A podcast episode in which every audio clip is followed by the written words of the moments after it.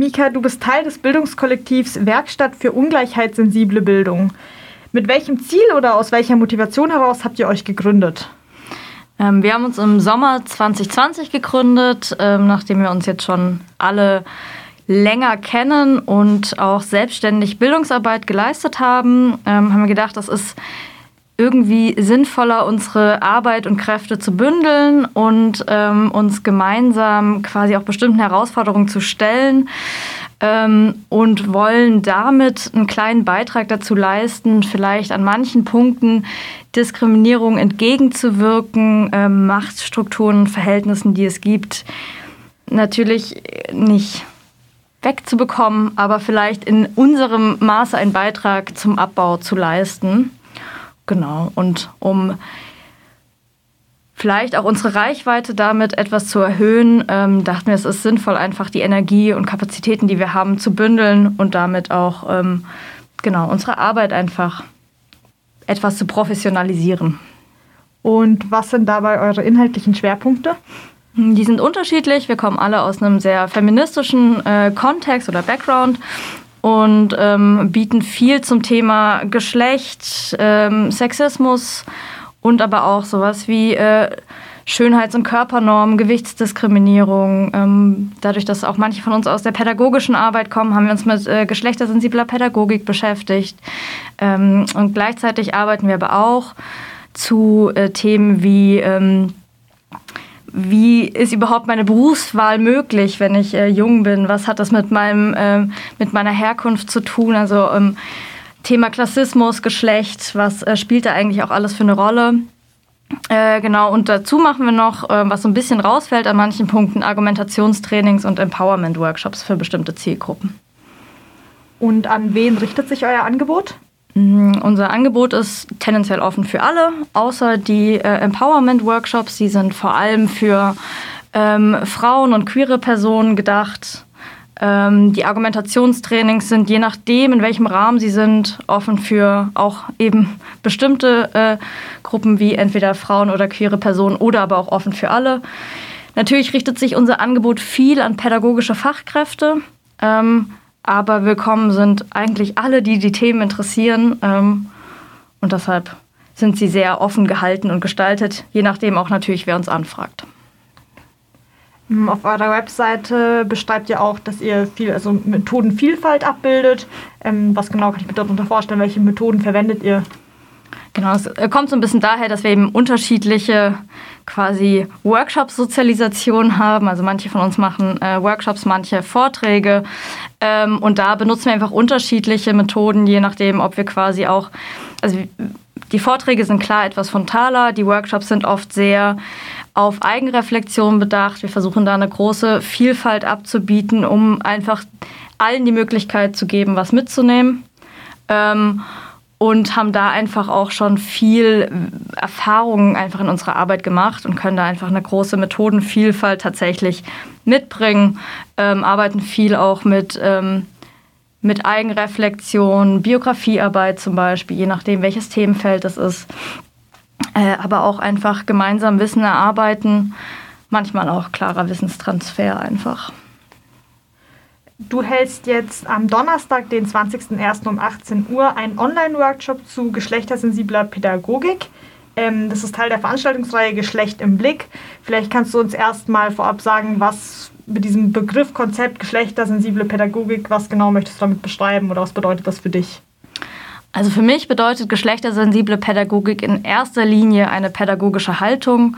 Ähm, wie gehe ich in dem Fall jetzt stark auf Kinder zu, aber generell auch, wie gehe ich auf Menschen zu, welche ähm, Vorannahmen habe ich schon, mit welchen Konzepten im Kopf arbeite ich? Äh, und bin ich bereit, diese auch auf eine gewisse Art und Weise zu lockern ähm, und auch an manchen Punkten hoffentlich zu überwinden. Ähm, das heißt, geschlechtersensible Pädagogik hat eigentlich im Fokus, dass sich Kinder individuell entwickeln können, unabhängig davon, welchem Geschlecht sie zugeordnet wurden und quasi utopisch gesehen irgendwann mal alle Möglichkeiten ähm, haben, die ihnen, also die ihnen einfach zur Verfügung stehen und dabei nicht beeinflusst werden davon, dass Erwachsene denken, ah, es ist ein Mädchen, das muss jetzt mit Puppen spielen, jetzt mal ganz überspitzt gesagt. Ähm, Genau, und das, ähm, diese pädagogische Haltung äh, setzt sich schon in vielen Einrichtungen auch durch.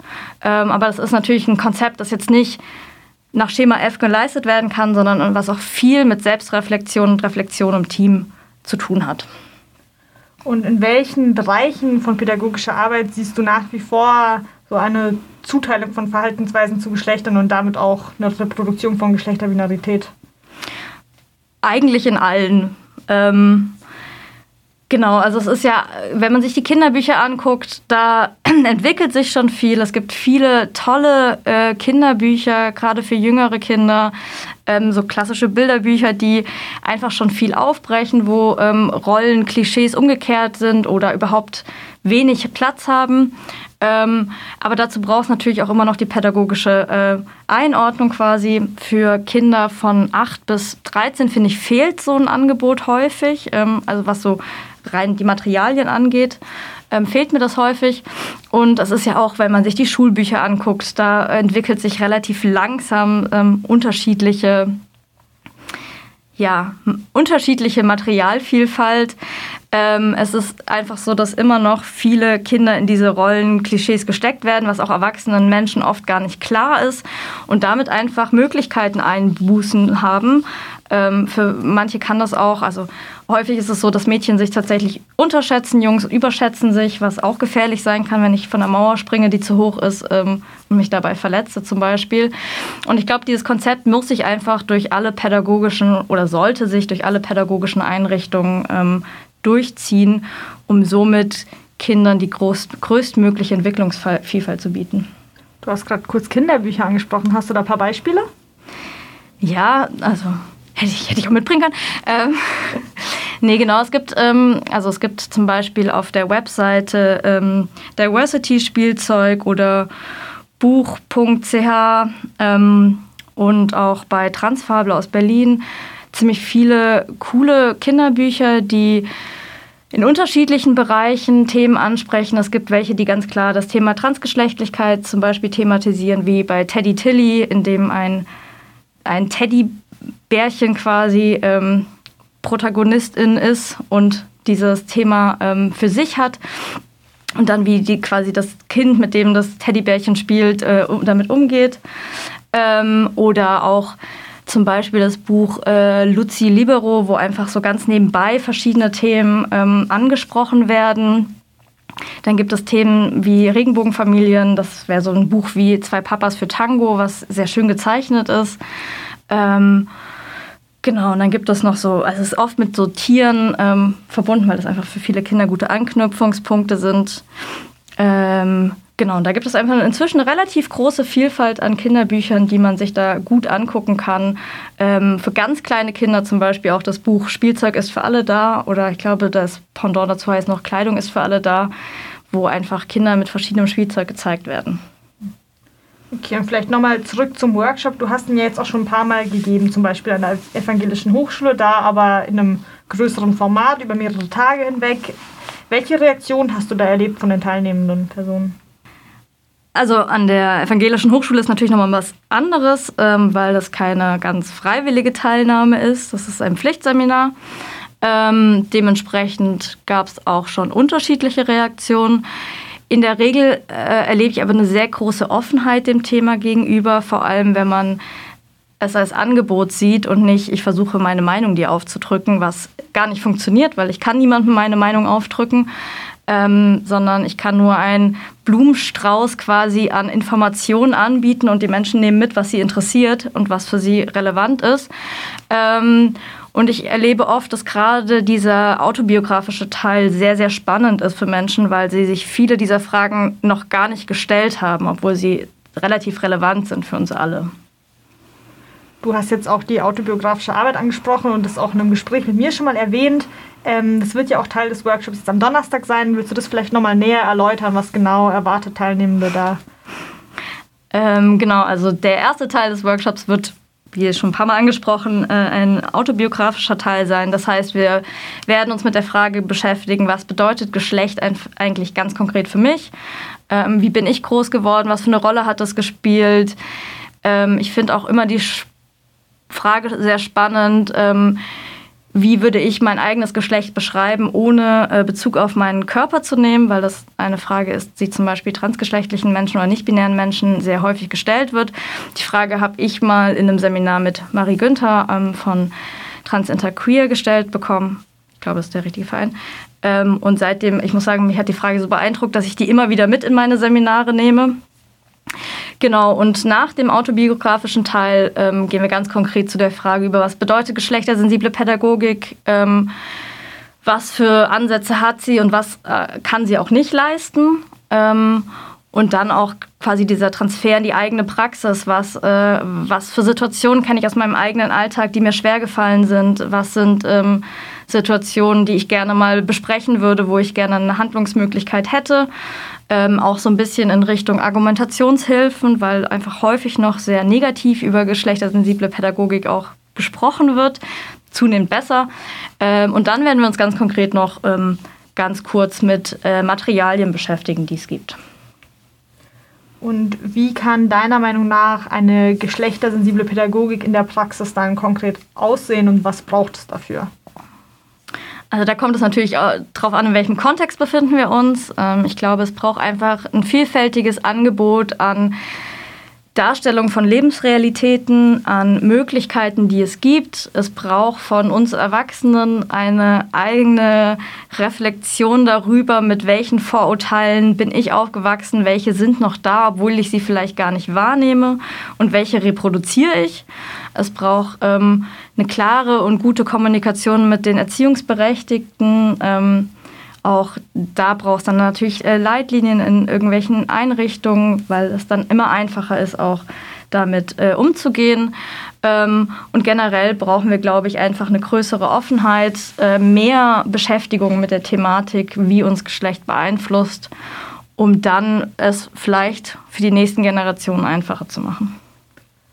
Und siehst du an bestimmten Stellen oder gibt's oder hast du bestimmte pädagogische Beispiele dafür, in denen du jetzt schon so eine geschlechtersensible Haltung irgendwie beobachtest?